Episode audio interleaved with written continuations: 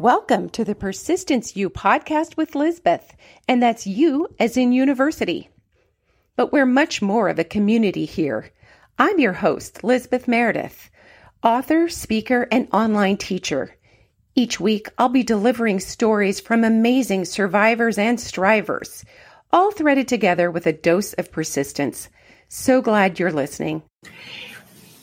It's Lizbeth, and I am so very pleased to be recording this on August 9th at my beautiful co working station in Chattanooga. Thank you, first and foremost, for those of you who've reached out lately. And there were plenty of emails about recent podcasts. I always wonder if I talk too much on my show about myself. And so it was great to hear that so many of you liked the podcast about me moving cross country and my status update on that. So thank you. Thank you, Janet. Thank you, Jan. Thank you, all of you who wrote. Rachel Bruno's episode recently was very, very popular about what she went through uh, with the Child Protective Services. But just in general, it's such a wonderful thing to know that I'm in community with you and we're having a dialogue when I hear from you as opposed to just a monologue.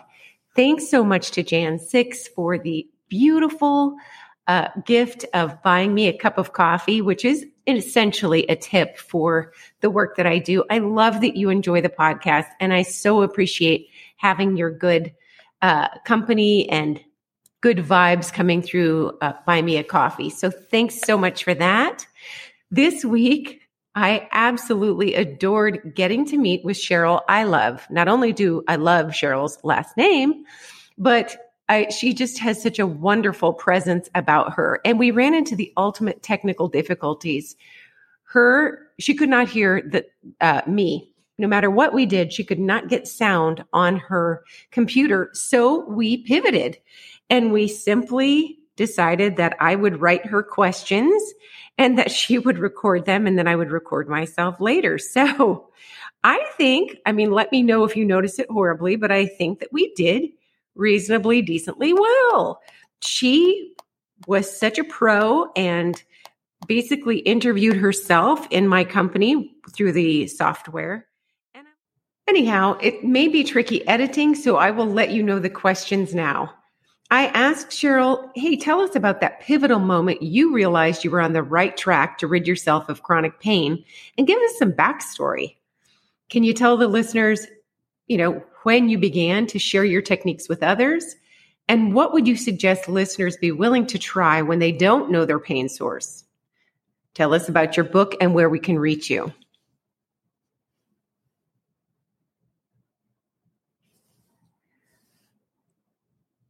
I loved talking with Cheryl because she is another example of someone who was told you can't do something because you're too old.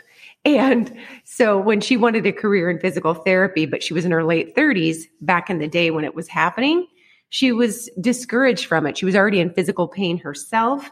Physical therapy is a very demanding job. And she was told, you know, you're going to be on medication. This is not something that's even an issue for you. So good for her for pushing back. I really appreciate it. And I love that she eventually made that goal a reality. And then when she realized that she didn't love that, she did not love being the physical therapist as it was lined out initially for her. She created a work that helped people, but kind of I don't know, she made it her own work and she added some adaptations for people who are in chronic pain. So I asked her to give backstory. Like, when was that moment you realized you were on the right track to rid yourself of chronic pain? When did you begin sharing your techniques with others? And what would you suggest for the rest of us who may be suffering from chronic pain, but we don't know the source? And of course, Cheryl wrote a wonderful book, and I wanted to find out for you where a little bit more about the book and where we could get it. All right. Hope you're enjoying. Thank you so, so much as ever. Hi, Lizbeth. Thank you so much for having me on the show. I really appreciate it. And I'll just begin by telling you a little bit of my backstory, or my, yeah, the backstory. It starts out with back pain, as a matter of fact, that um, when I was in my mid 30s, what started out as a little bit of discomfort and tightness in my low back quickly spiraled out of control in a few short months to a full blown chronic pain syndrome. I was not able to to work as much as I could. I was absolutely incapacitated with chronic pain. And prior to that, I had been a healthy, vibrant young woman. I was very active. I was um, a ballet dancer. Of course, I started dancing late in life. So I was a ballet dancer. I would go to ballet classes a couple of times a week. I was also taking Pilates. I was working full time. I was a downhill skier. I live here in the beautiful Rocky Mountains. I'm in Denver, Colorado. So everything was going great. I was working full time as a respiratory therapist in a local hospital. And this just really sidelined me because as I said, instead of in a few short months, instead of going to Pilates and ballet and skiing and working full time and having this great life, instead I was going to multiple doctor's appointments, physical therapy appointments, um, massage therapy, and I was doing every single thing right, I thought. Everything that my medical team was telling me what to do, I did. Um, I took all of the medications, the um, muscle relaxers, the anti-inflammatories, the pain pills. I did all the silly exercises and stretches that the physical therapists gave me and told me to do. And I'm calling them silly because they really weren't working for me. I wasn't getting any improvement. And I can say that now because I am also a physical therapist. But I just was in this incredible spiral, negative spiral, and I was losing even more function as time was going on, and my pain levels just kept getting worse and worse. And I lived that life, that nightmare, for two and a half years. And till finally one day, I went in for a doctor's appointment, and the doctor looked at me and explained to me that I would never be able to do my laundry and my grocery shopping all in the same day because the arthritis in my spine was so severe that I would end up being bedridden. And I looked at her and I was just really confused. I mean, this didn't make any sense. And I said, Oh, no, you don't understand. I'm planning on going back to ballet class. And she actually laughed in my face and said, Oh, no, you don't understand. You are a chronic pain patient. You will always be a chronic pain patient. You will never have the life you had or the life that you wanted, but don't worry about it. We'll take care of you. You'll never go back to ballet class. And even if you could, you're way too old. You're too old to take ballet. And she knew that one of my goals was to go back to school and get my master's degree in physical therapy. And she said, and you better forget about physical therapy school because you are too broken, you are too injured, you are too incapacitated. You could never do the work that's required for a physical therapist. And even if you could, you are just too old. You are too old to go back to school. I was 36 years old. In that short moment, that woman shattered my dreams she destroyed my spirit and she took away my hope. And where do you go from there when somebody gives you that type of a prognosis and you're 36 years old? So I went home and I hit rock bottom for a couple of days, you can imagine. And finally, I don't know what happened. I don't know if it's because I am blessed with um, a healthy amount of incomparable stubbornness. I don't know if I just have this inherent fighting spirit, but every fiber of my being was just screaming, no. This is not the life you chose. This is not the life that you deserve. And then I got this incredible epiphany. And I realized I had this voice in my head saying, it's up to you to figure this out on your own. And so basically, that's what I did. I fired my medical team, much to their chagrin because they really felt that they needed to take care of me, which is really kind of funny when you think about it. Because um, obviously, in two and a half years, they weren't doing a very good job of it. And again, whose fault was that? And I don't want to say whose fault, but whose responsibility was it? It was my responsibility to take care of myself and to figure it out on my own. It would have been nice if I had a little bit of guidance and I was getting better with some help, their assistance, but it was almost as if they were keeping me in this this spiral, this negative spiral of pain, pain, spasm, dysfunction. And it, again, it just kept cycling down. So after I fired my team, I stopped taking the medications, I stopped doing the stretches and the exercises that the PTs gave me because they weren't working. And I just started exploring movement on my own. I went back to how we learned how to move when we were babies, when we were infants and very small children. Nobody gave us these baby barbells and said, okay, now you go ahead and do 10 repetitions here. Now you put one hand here, one hand there, and push with your hands and move your hips and roll over, and voila, you can then roll over in your crib. No, it didn't happen that way. We figured it out on our own through our own self exploration for our own um, experience with our environment, with our bodies, and then eventually with each other. And that's how we learned how to move. So basically, that's what I did. I went back and went down to the basics. I knew enough about movement, obviously, because I'd studied so much Pilates and so much ballet, but I couldn't do that that type of movement. I had to break it down into small bits and pieces. And I would do little bits of movement on the floor. What made my pain feel a little bit better? What made it feel worse? And I really had to use that mind body connection that I hadn't had prior to that, even though I was a dancer and a Pilates um, student.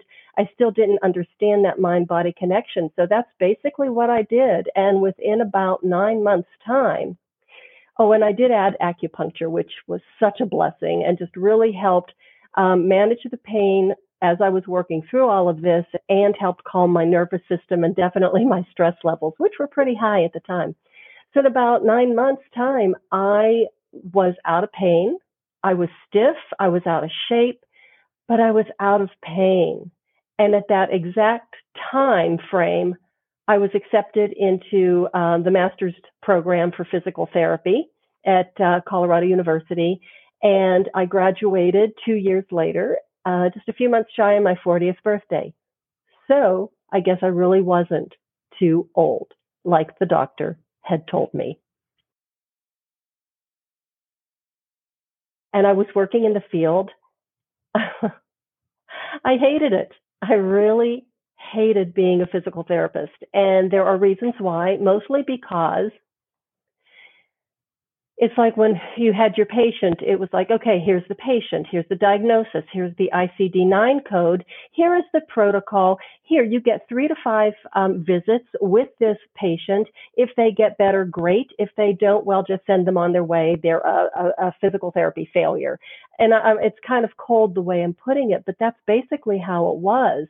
And with a lot of the limitations and the restrictions that the insurance companies, you know, from the insurance companies and all of the bureaucracy, it was as if I was not really even seeing patients or treating patients. I was dealing with the bureaucracy. I was dealing with the administrative issues. I was doing nothing but paperwork and then having to um, have the physical therapy assistants and the aides do the fun stuff working with the patients. And I struggled in that environment for about two and a half years. And then finally, I just said, you know what? I had enough. And then I had another one of those epiphanies. It's, I call them the mental head smacks.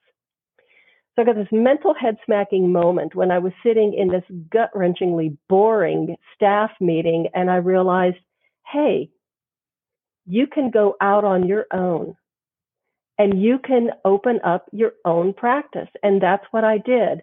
I started, I opened my own practice in 1999 and I specialized in Pilates based rehabilitation and conditioning. And then I actually added another modality called Feldenkrais And I do have a martial arts background as well. And eventually I even added some of the principles of martial arts into my practice. And I ran that private practice for almost 20 years and had really terrific success with it and wonderful clients. And it was just a wonderful experience. So I was able to help other people who had struggled with their health, their wellness, their fitness, their chronic pain. A lot of my clients were told the same thing that I was. You're always going to live like this, so let's learn how to deal with it and manage the pain. Um, so I had a lot of people like that that I was able to help and help them get back on the road to recovery. And I would always tell my new clients, I am not going to fix you or heal you, but I am going to teach you how to heal yourself. So in my practice, I was sharing the techniques that I had learned for myself, the movement modalities that I was using to help myself heal my pain.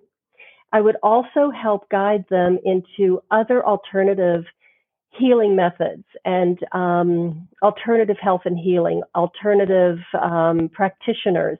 For example, for me, acupuncture was a godsend but not everybody wants to do acupuncture. Some people are really terrified of needles, which I can totally understand that. Even though the needles are very thin, they worked for me. It was fine.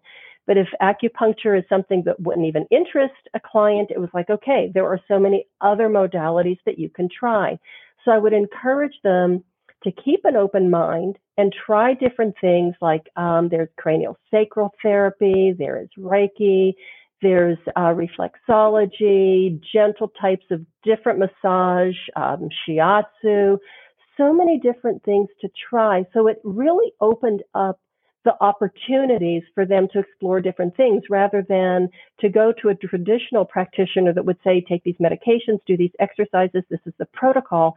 I was helping my clients think outside the box and try and figure out what's working best for them. And I would help guide them along the way. And together, working as a team like that, we had some really great success and some wonderful success stories that still kind of warm my heart when I think about it. And it also kind of terrifies me when I think, what if some of my clients that I was able to help who found their way to my office mostly through uh, word of mouth, through referrals from chiropractors, massage therapists, and other alternative healthcare healers. What would have happened to them if they didn't find that little that that that rope, you know, that of and that hope and that path to healing that I was able to try and guide them to? And even more so, what would have happened to me and where would I be now if I had listened to those experts who told me, mm, this is it. You're going to be a chronic pain patient your entire life, but don't worry about it. we'll take care of you. So I just really want your listeners to understand that there are always ways to heal. There are always, and it's more than one path to healing. And you can always find it as long as you just keep an open mind, start to connect with your body, do your research. It's amazing. The body has an incredible capacity to heal itself. And all we need to do is to give our bodies the right environment for healing to take place.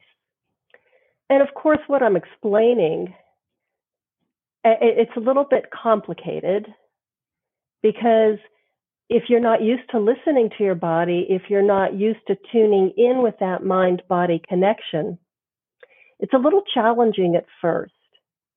So what I would just recommend if somebody is listening and they're trying to figure out how could I try and start listening to my pain?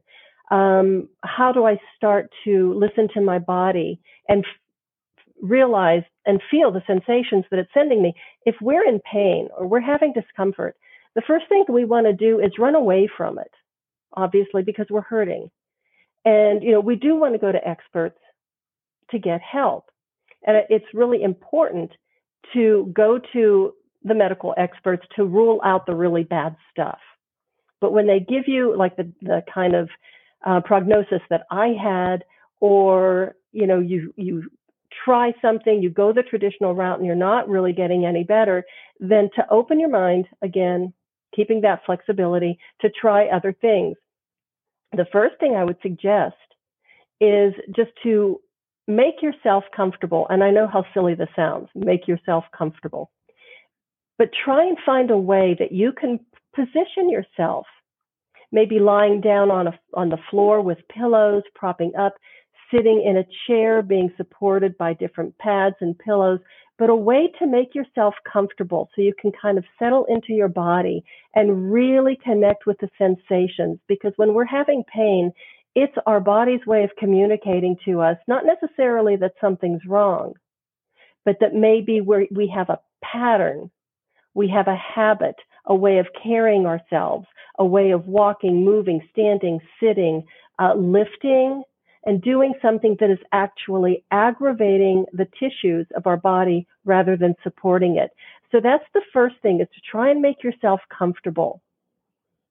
The next thing I would recommend is to try and connect with your skeletal structure, your skeleton, your bones, that's what supports you. We get so caught up in wanting having big, strong muscles, those sculpted muscles, and that's important. But if we can learn to stand and move from our skeletal structure and to have our spine in a neutral position, that carries our weight through space in a way that is effortless. And we're not overfiring muscles. We're not putting too much tension in our bodies.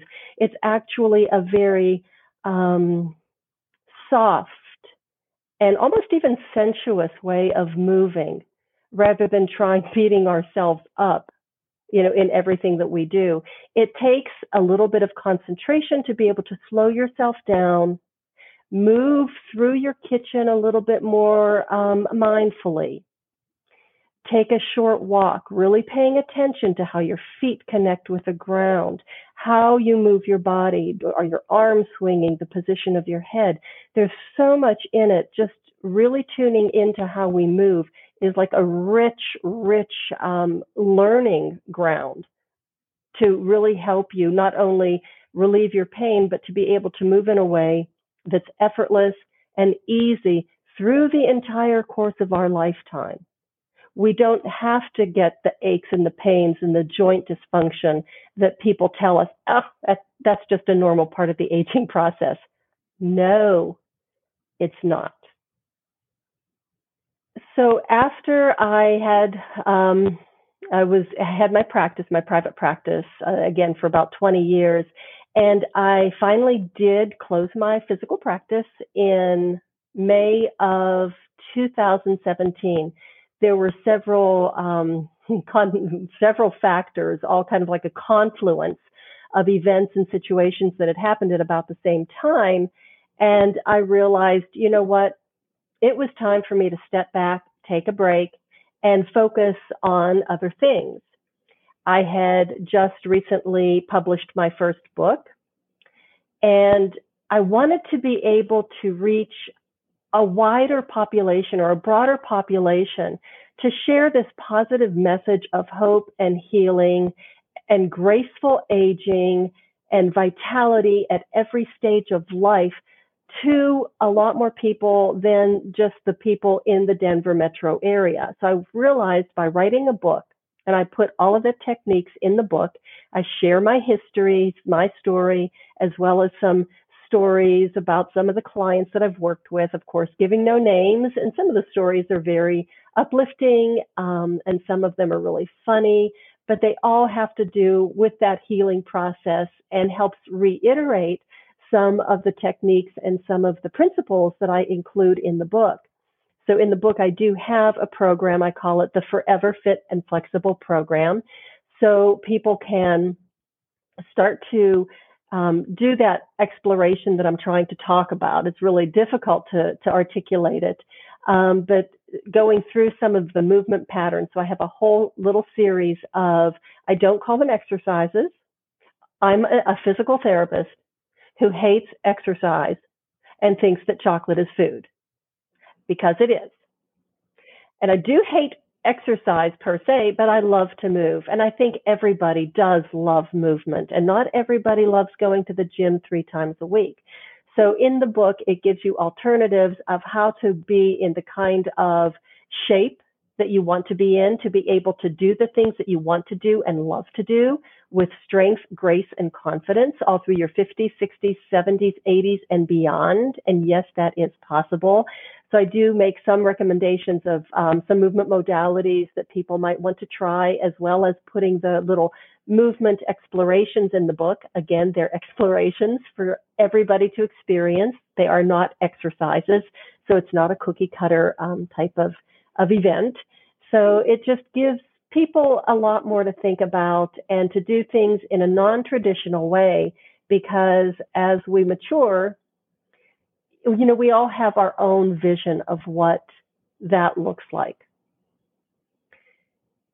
and what it is that we want to do.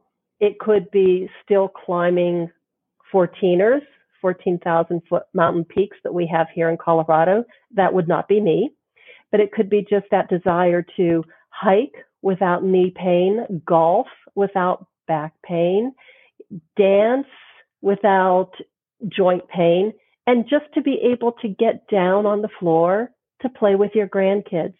So it's just what is it that you want to do? What do you want to be able to accomplish as we go through this really beautiful time of life, 50 and beyond? So the title of the book is Forever Fit and Flexible, Feeling Fabulous at 50 and Beyond. You can find it on Amazon. You can go to my website, uh, CherylIlov.com. Boom, nice and simple and easy, and learn a little bit more about me. If you do go to my website and sign up for my newsletter, I do have, you have access to three audio recordings. You can download them and just keep them for future use. So they are three, a series of three. I call it meditation through movement, but it really is based on everything in the book, all of the techniques that I've used to help my clients move better. It can get you started on that path of finding that mind body connection and taking it from there. If you have any questions, you can certainly contact me, email me. I would be happy to answer any questions that you have. And of course, keep in mind, once you download those uh, recordings, you can unsubscribe to the newsletter at any time. Thank you to Cheryl Ilov for this wonderful interview. And thank you to you for hanging in there with us. She's got such great stuff to say. So don't forget to look at the show notes at lameredith.com and have a fabulous week. As a reminder, the podcast will be going into a new season soon and we'll have a little break for a couple of weeks. All right, then. I will see you next time. I hope you've enjoyed this week's show. Thank you for listening. If you have enjoyed it, feel free to leave a review. And if you've really, really enjoyed it, go ahead and subscribe. And I'll see you next week. Proud member of the Podnuga Network.